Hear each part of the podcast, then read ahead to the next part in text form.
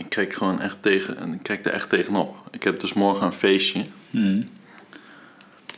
En het begint om 11 uur. Gewoon weer zo'n ouderwets technofeestje. Om 11 uur s'avonds. Het begint om 11 uur s'avonds. Dan ga ik normaal lig ik dan al in bed. Tering. Ook in het weekend te- tegenwoordig. Ja, je weet ook al En dan, allemaal. en dan gaat het gewoon tot 7 uur door, weet je wel. Ja, maar ja. Dus eh, om 2 uur of zo, dan is het eigenlijk net begonnen. Dan eh, trek ik het waarschijnlijk al niet meer. Maar en jouw vrouw gaat daar dan niet mee naartoe? Die gaat niet mee, nee. Ik ga Nee. met wat vrienden. Maar die, die vrienden die zijn ook jonger dan ik. Dat zijn oud-huisgenootjes. Ja. Die er pas inkwamen toen ik al eh, een, meerdere, ja- een ouderejaars was. Oké.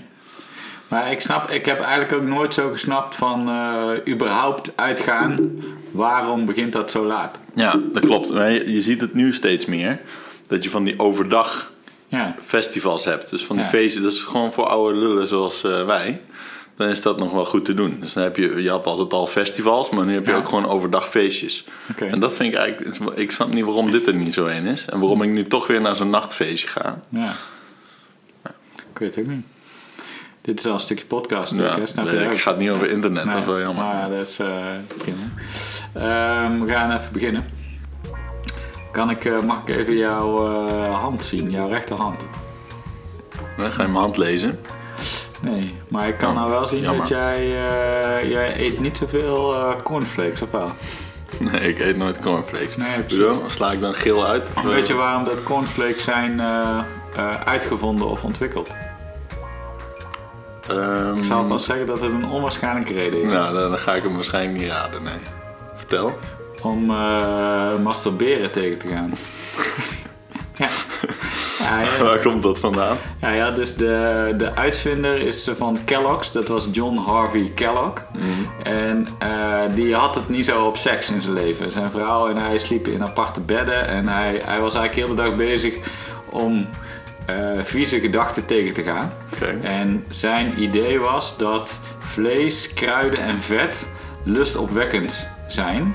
En dat hij eigenlijk dacht, ik ga een ontbijtproduct beginnen wat dat allemaal niet in zich heeft. Wat er dus een soort licht ontbijt is. Waardoor je dus minder eh, lust hebt. Dat is het meest kuise ontbijt uit. Ja. Oké. Best wel een rare vent. Eh, hij, ik lees hier ook in een artikel. In zijn leven ontwikkelde hij ook allerlei methodes om vieze gedachten tegen te gaan. Zoals het verbranden van de clitoris met zuur en de voorruit van de penis dicht te naaien met ijzerdraad. Maar ik ben blij dat hij het bij de cornflakes heeft gehouden. Ja, dus eh, ja, dat is een soort onwaarschijnlijk bijproduct. Maar, eh, en als we nog even in de ontbijtjes eh, blijven. Brinta, de pap. Weet je wat dat betekent? Dat zal weer een afkorting zijn. Ja, dat is een acroniem Ja. van Breakfast Instant Tarwe. Ja, wist ik ook niet, maar Oké. ik- we hebben al veel eh, voedselfeitjes gehad. Maar, Ja, misschien eh, moeten we dus een soort van ja. van waarde podcast gaan maken. Precies. Oké, laten we beginnen. Yes.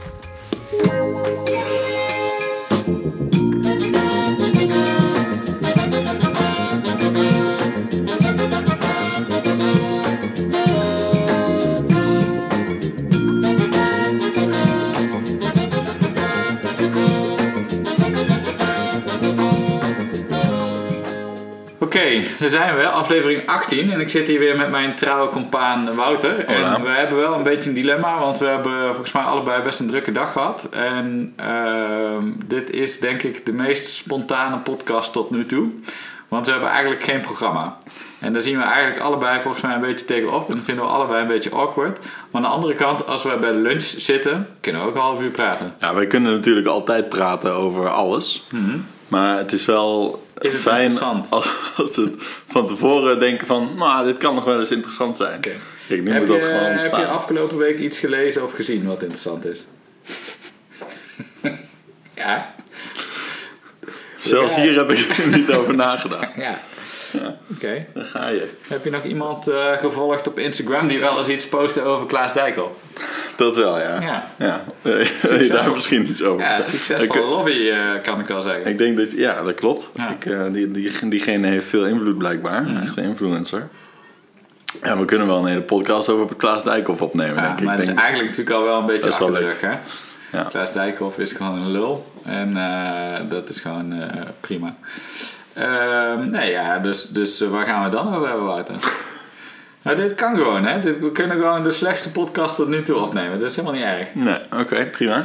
Ehm, ja, jij wilde graag, dat heb ik achter de coulissen vernomen, jij wilde graag een beetje wat meer richting in die podcast geven. dus dat, dat is dit denk ik niet het, het, het, mooiste voorbeeld van. Maar ehm, we wilden het iets meer over online hebben. Mhm.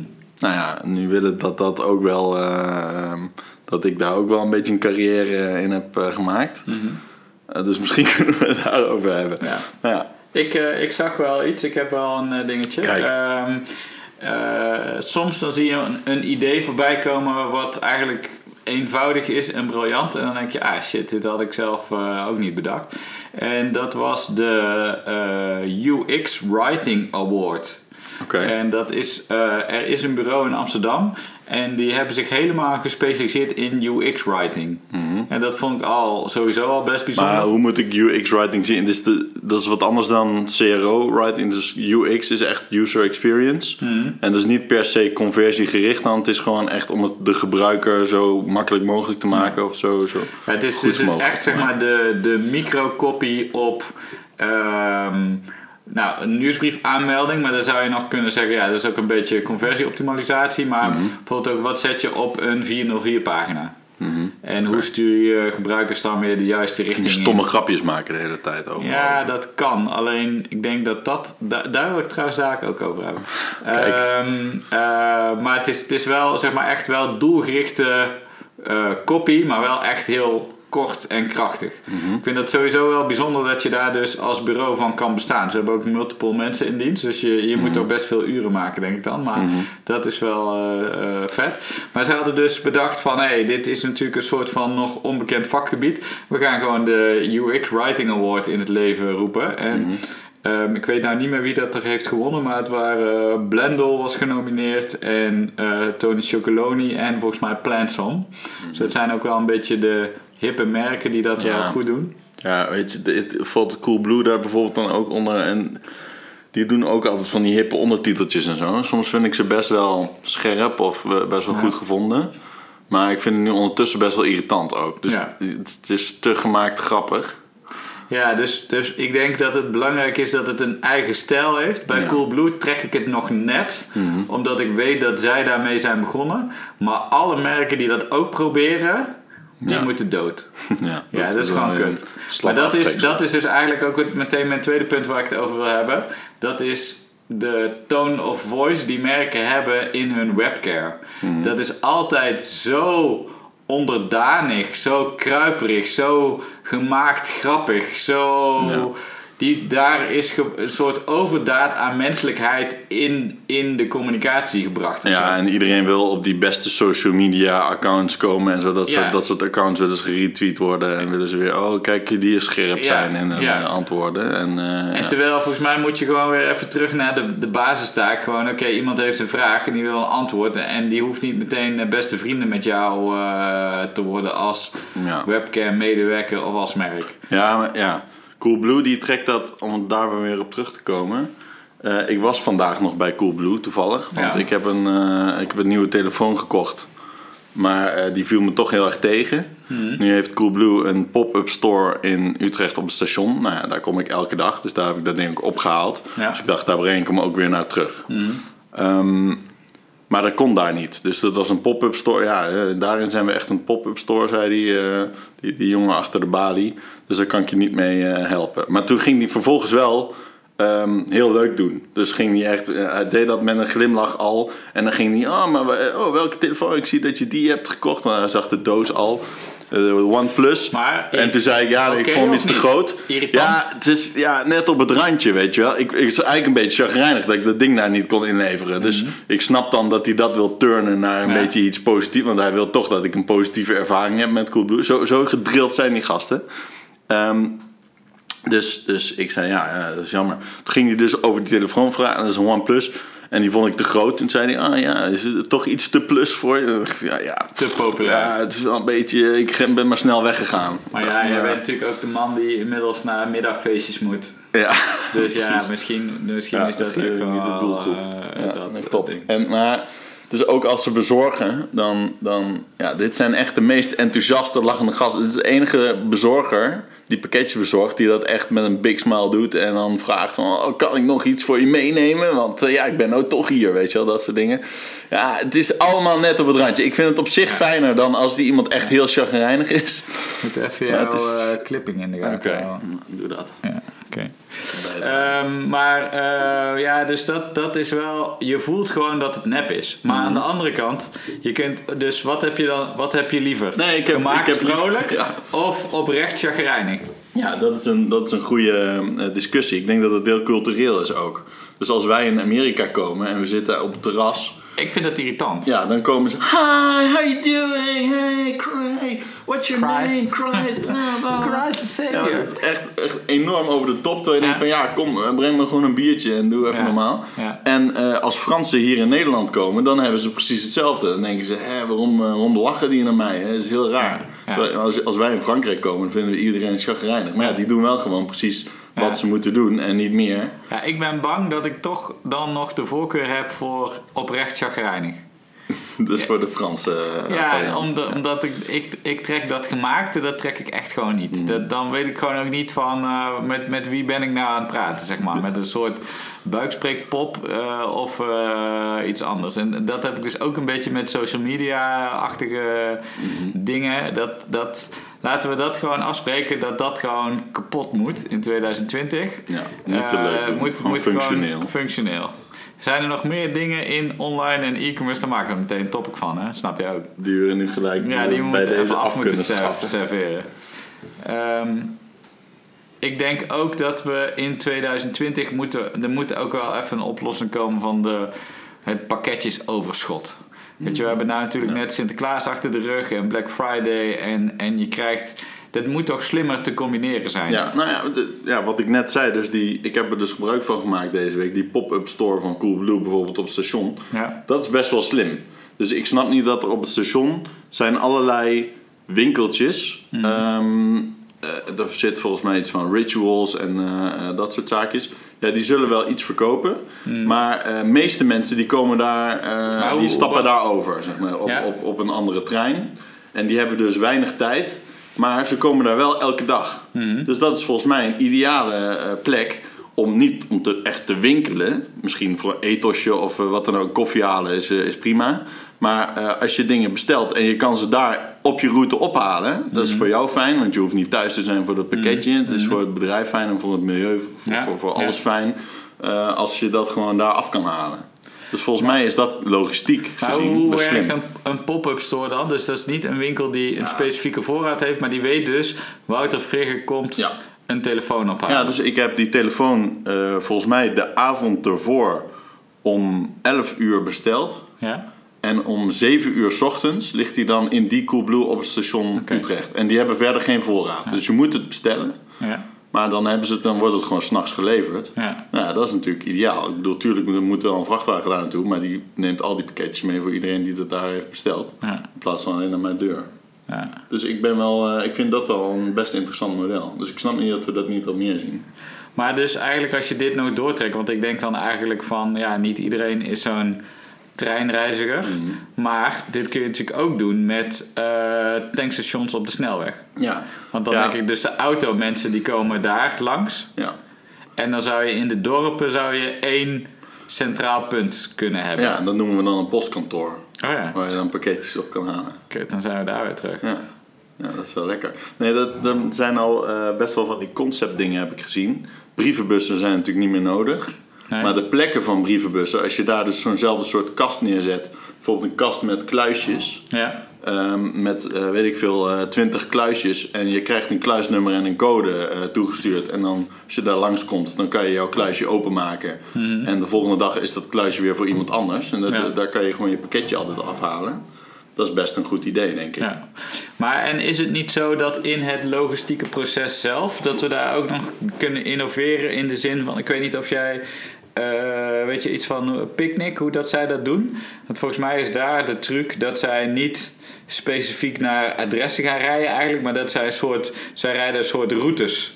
En je kunt dus eigenlijk alleen maar klant worden als zij op een gegeven moment een soort van route geactiveerd hebben. Ja, ehm, het is, ik, ik zit al een tijdje in die wachtrij voor picknick. Ik was best wel late to the party en ik woon in Utrecht, dus dat eh, is heel vol.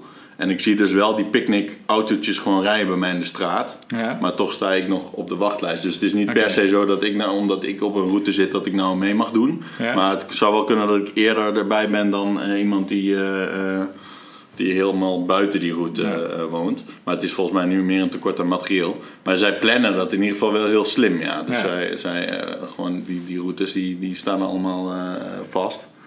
En daar kunnen ze gewoon wel heel goed op optimaliseren. Maar het is toch eigenlijk gek dat je dus... je hebt eigenlijk al de normale postbezorging. Daarbovenop zijn pakketjes, couriersbedrijven gekomen. DHL, FedEx en eh, een aantal Nederlandse varianten. Ehm, toen begonnen we met boodschappen. Toen kreeg je de Albert Heijn eh, bezorgwagentjes. eh nou, Picnic. Jumbo weet ik eigenlijk niet of dat die aan Ja, huis bezorgen. ja, doen het ook, ja. Eh, dus die doen dat ook. Ehm, voor al die bedrijven eh, relatief ver van hun core business af. Mhm. Het is een kostenpost. Maar het is wel onderdeel van een integrale proces. Maar daar zou toch een veel verdere gaande metadienst bovenop moeten liggen. Die eigenlijk een soort de National eh, Package and Grocery Service. Die gewoon dat veel efficiënter doet. Waarom hebben we Ja. dat weer helemaal laten versplinteren? Waar Ja. we vroeger... Ik bedoel, we hebben toch ook niet 18 bedrijven die de post bezorgen. Dat is toch ook vanuit een bepaalde eh, slimmigheid dat we denken... Hé, als we nou allemaal op één hoop gooien... dan hoeven we niet 18 postbodes te laten rondlopen. Ja, klopt. En nu versplintert het weer. Ja. Want ik denk ook namelijk dat het, dat het, het businessmodel van e-commerce, dat is eigenlijk ergens niet houdbaar. Omdat die, die bezorgkosten zijn zo hoog, die retouren die reizen de pan uit. En, en iedereen die wil zijn marktaandeel veroveren, omdat ze anders bang zijn dat ze over vijf jaar uitgespeeld zijn. Maar uiteindelijk wordt het hele landschap uitgehold. Ja, ja maar dat, dat, het schijnt economisch zo te gaan dat, het, eh, dat innovatie gaat altijd dan gepaard met of ver- juist versplintering, decentralisering zeg maar, of weer centralisering. Dus er is elke keer één club. Dus PostNL was dat, die ging dan alle post doen, of toen de PTT of wat dan ook. Ja? Eh, en die, die kreeg dat alles onder zijn hoede. Maar dan zijn er altijd weer eh, gaten in die dienstverlening te vinden. eh, waarin dan weer andere partijen toch nog kunnen duiken.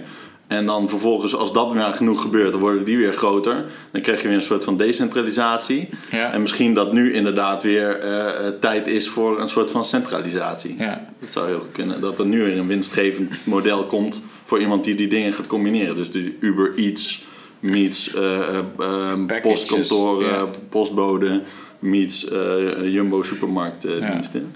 Maar ik denk dus dat er nu, ik denk wel aan de ene kant dat, dat we aan die, aan die wave bezig zijn, maar aan de andere kant zijn er nou zoveel grote partijen die die markt willen pikken. Want wie, wie is most likely om daarin te springen? Want ik bedoel, Albert Heijn is een grote club. Die hebben ook nog eens bol.com in hun eh Ahold eh, ding zitten. Maar ondertussen komt Amazon nu de markt op. Nou, Ja. dat is ook niet een hele kleine club. Eh, nou, Picnic is eigenlijk wel een kleintje, maar daar zit volgens mij wel echt fucking huge veel geld achter. worden Die willen ook wel wat eh, spelen. Ik las dat Jumbo iets van 100 miljoen per jaar investeert in een e-commerce operatie. Of misschien is het in vier jaar, maar in ieder geval, ik heb dat 100 miljoen ergens gelezen Ja. fucking huge ook. Dus voordat we voordat die gasten op gaan geven en denken, nou ja, laat maar een andere club dat doen, eh, zijn we wel weer even verder. Ja. Ja. Dus, dus het, het gaat nog wel even duren. Ja. Maar ondertussen vind ik het dus wel gek dat als een picknick nu 40% verlies maakt op hun boodschappen, ehm, dat dat kan en dat dat ook nog lang kan. Want ik heb wel eens eerder het vergelijk gemaakt van, stel nou dat jij en ik morgen een supermarkt beginnen, gewoon een fysieke supermarkt, en alle producten die daarin liggen zijn 40% goedkoper dan alle supermarkten in de omtrek. Ja. Ja. dan denk ik wel dat het druk wordt. Ja. En dan En denk ik ook wel dat er dus. veel klanten komen en dat we een wachtlijst moeten hebben, et cetera. En dat is inderdaad wat zij nu doen. Ja, want die kosten voor de, voor de delivery, die zijn enorm en die berekenen ze eigenlijk niet door aan de Nee. klant. Want hun boodschappen zijn niet duur. Nee. Ja. Maar ja, kijk, je kunt ook wel weer denken, ja, misschien als zij op een gegeven moment wel die schaal hebben, dat ze dat dan weer wel, eh, ehm, kunnen pakken, zeg maar. Maar het lijkt me toch wel weer ergens onwaarschijnlijk. Nou ja, heel veel partijen doen het nu toch. Daar gaat gewoon heel veel eh, geld in. En vervolgens doen ze alles met verlies. Totdat Ja. ze eh, het zo kunnen optimaliseren dat ze geen verlies meer maken. Ja, Maar ik denk eh, dat de, de future model is denk ik toch inderdaad een beetje de clicks en bricks. Dat wat Coolblue Ja. natuurlijk nu al in rap tempo aan het doen is. Die zijn met die stores begonnen. Nou, die pop-up stores. Ik had daar nog niet van gehoord overigens. Ja. Eh, dat zal denk ik verder uitgebreid worden. Ik had dus een greenscreen gekocht. Eh, bij een webwinkel, Camera Nu. En die hebben dan weer een partnership met Cityfoto. En Cityfoto heeft allerlei fysieke vestigingen in steden. Shitty Vond- foto. Shitty foto. Ik vond dat ook wel weer een slimme, omdat ik gewoon wel weer dacht: dit is, dit is voor beide partijen een slim samenwerkingsverband. Want Ja. die cityfoto die krijgt weer eh, aanloop, die worden weer relevanter voor de internetgeneratie. En voor mij is het handig dat ik dacht: ja, maar ik wil dat scherm nu hebben en met die Black Friday duurt dat lang. Dus, maar ik kende dat eigenlijk nog niet zo dat. eh, dat er eigenlijk twee bedrijven die een verschillend model hebben, maar wel eigenlijk in dezelfde branche actief zijn, zo'n samenwerkingsverband Ja, slim. aangaan. Slim. Dus eh, dat, dat is dan wel oké. Ja, Ik heb overigens geen idee hoe lang we al bezig zijn. oké. Interessant. 27 minuten, ja, dit eh ik heb er wel uit. Oké, dus we hebben eh, de e-commerce hebben we wel eh, weer. eh, dat, dat moet ook anders. Moeten we maar even iemand Hoe anders zit oplossen. Ik, ja, ik, wat, ik dus, wat mij heeft bezig gehouden deze week is dus die telefoon. Ik moet een nieuwe telefoon hebben. Ja. Ik ga binnenkort op vakantie. Ik wil leuke foto's maken, maar mijn camera van mijn telefoon is kapot. Nou heb Ja. ik die telefoon al bijna drie jaar, dus ik Ja. kan ook wel een keer een nieuwe telefoon. Overigens is nou jouw stem ineens weer heel Oh. zachtig, lijkt het. Ja, oké, je wil een. eh, vertel nog even over je telefoon. Je wil een nieuwe telefoon. Ja, ik zat te denken aan een nieuwe telefoon. Ehm, er gebeurt eigenlijk niks op die telefoonmarkt. Dus eh, telkens had ik het idee, als ik een nieuwe telefoon kocht, dacht ik: wauw, vet. Ik heb een nieuwe telefoon. Deze heeft weer allerlei nieuwe functies. eh mooier HD-scherm, eh, fingerprint, sensor, allemaal dat soort shit. Ja. Toeters en bellen. En nu eh, heb ik deze telefoon, heb ik drie jaar en nu wil ik een nieuwe telefoon hebben. En ik vind eigenlijk gewoon geen eh, eh, telefoon. Want ja, ze zijn of ze worden eigenlijk alleen maar groter. Ja, Nou, wat is ik- dat? Ja, Dat is het misschien- meest rare misschien- in de telefoonmarkt. Dus ik kan hem helemaal niet meer met één hand bedienen. Wat ik best wel, ja, dat vind ik best wel jammer. Ik hoef helemaal niet zo'n groot scherm. Ik kijk niet de hele tijd video op mijn telefoon. Ik moet er gewoon, ja, tuurlijk, ik moet een beetje mee browsen. Maar dat gaat prima op, de, op de, het formaat dat je hem nog met één hand kan bedienen. Dus al die flagship phone, ik wil op zich wel een goede, snelle telefoon. Ja. Ik wil wel dat die gewoon weer een paar jaar meegaat. En die zijn allemaal veel groter. Ja. Dus nou kan ik bijna geen te- kleine telefoon vinden die gewoon zo goed is als die telefoon die ik heb. iPhone 11, broer. Ja, dat klopt. Dat is wel echt eh, eigenlijk een ideale, eh, ideaal, Ideaal formaatje. ja. En, eh, en goede specs. En als je dan niet de Pro koopt, dan is hij relatief betaalbaar. Ja. Maar ja, je wil natuurlijk dan wel de Ik wil Pro. eigenlijk niet meer terug naar iPhone, Ja. naar Apple. Maar waarom niet? Waarom Ja. haat je die? Ja, ik vind het gewoon fijn aan Android dat je gewoon alles echt kan tweaken. En dat je Ja, gewoon dus, dus wij zetten. hebben deze discussie natuurlijk al wel vaker gevoerd. Maar oké, ik ga jou, I'll put you on the spot. Mhm. Noem mij eens twee dingen die je wil kunnen tweaken, die je niet kan tweaken op een iPhone. Want ik ken ze niet. Eh, het is wel echt lang geleden dat ik een Apple heb gehad. Volgens mij de iPhone. Nou, ik heb nog wel een eh 4 gehad. Nee, 3, 4 en 5 heb ik gehad.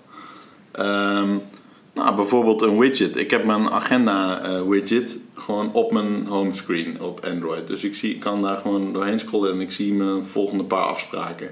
Dat soort dingen vind ik al handig. Een buienradartje heb ik er ook op staan.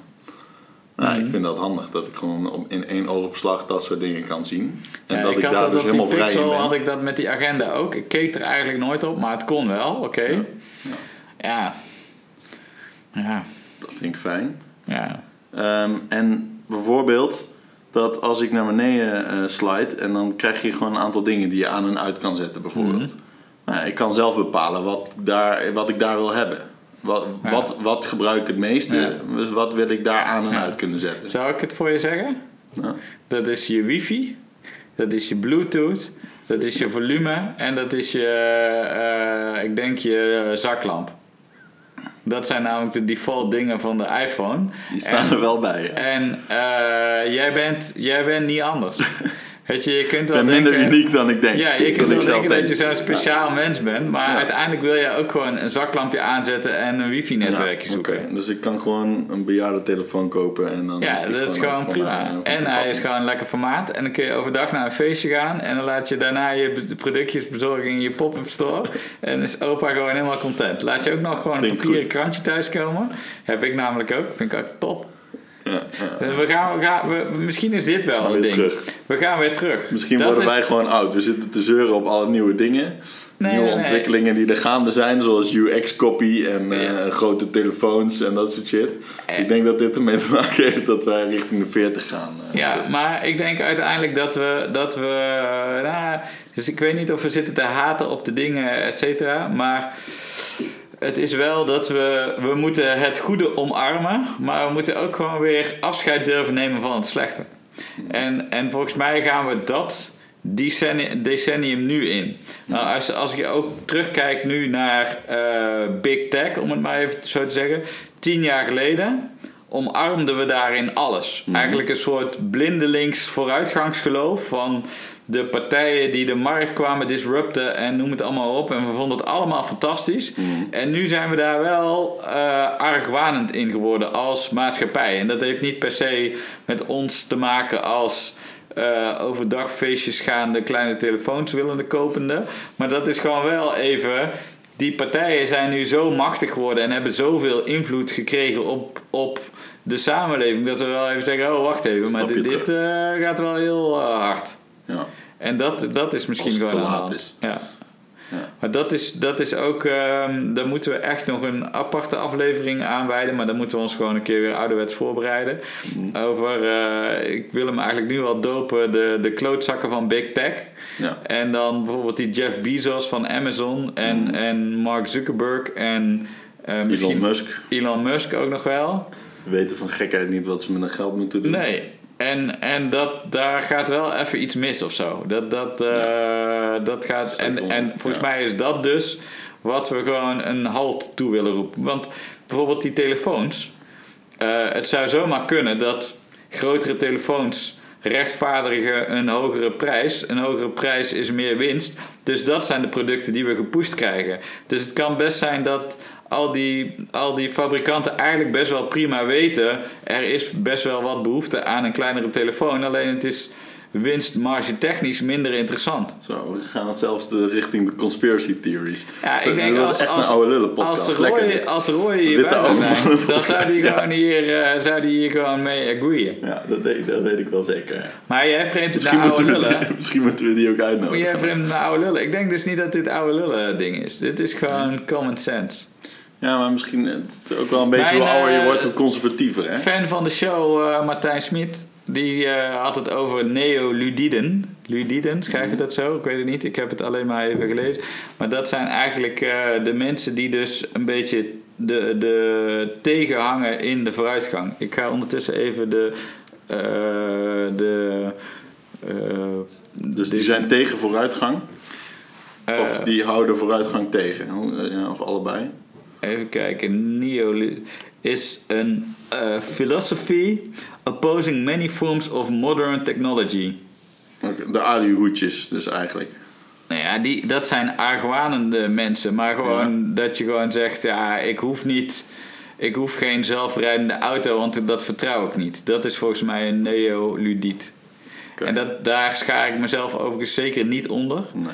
Eh, maar Nee. ik denk wel dat je dus, waarin we een decennium hebben gehad van vooruitgangsdenken, eh, tech-optimisme, denk ik dat we nu wel naar een decennium gaan van, nou niet per se tegen, maar wel argwanender. Ja, gaan het een beetje een, eh, niet, niet zozeer een halt toeroepen, maar wel gecontroleerder willen doen. Ja, met een, met een zeker realisme van, van hey, is dit eigenlijk wel zo goed? En bijvoorbeeld ook als je weet dat die smartphones eigenlijk al die eh, notificaties hebben om je verslaafd te houden aan die telefoon. Dat je op een gegeven moment denkt, ja, het is wel leuk dat die feature er is, maar, maar wie profiteert daar nou het meest van? Ja. Zijn wij dat als consumenten, als burgers, of zijn dat eigenlijk die big tech bedrijven die gewoon in ons hoofd willen schijten. Ja, maar gaan we dat dan... Gaan we, gaan we daar eh, ons afhankelijk maken van overheden om daar halt aan toe te roepen? Of ehm, want zelf gaan we dat niet doen namelijk, want we zijn veel te verslaafd aan die dingen.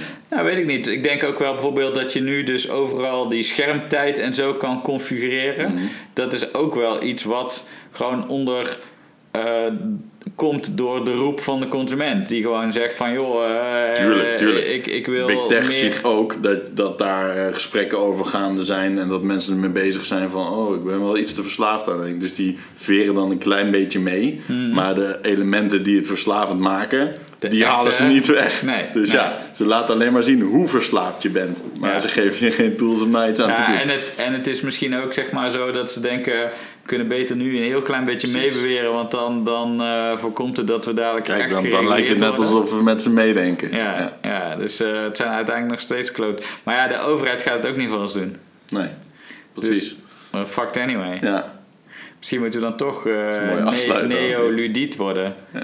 Martijn, eh, je hebt ons wel aan het denken gezet. Dit is, eh, dit is moeilijk. Zullen we ja, Martijn als- uitnodigen dan? Ja, maar als we, dit, als we dit dan even tot in extreme trekken, dan worden we daar allemaal van die Amish. ja. Dan zeggen we gewoon, eh, nee, nee, eh, we gaan geen auto rijden, want dat is niet... eh, Nee. En straks mag je alleen maar cornflakes eten. En Ja. eh, seks is ook allemaal Ja, ja, eh, dat is ook allemaal plezier. is ook allemaal, ja. Dus hoe gaan we daar een balans in vinden? Want eh, ik wil dus niet, eh, ik vind niet dat we oude mannen aan het worden zijn. Eh, we zijn ook geen technologiehaters, maar zeg maar, volgens mij moeten we toe naar het nieuwe techrealisme.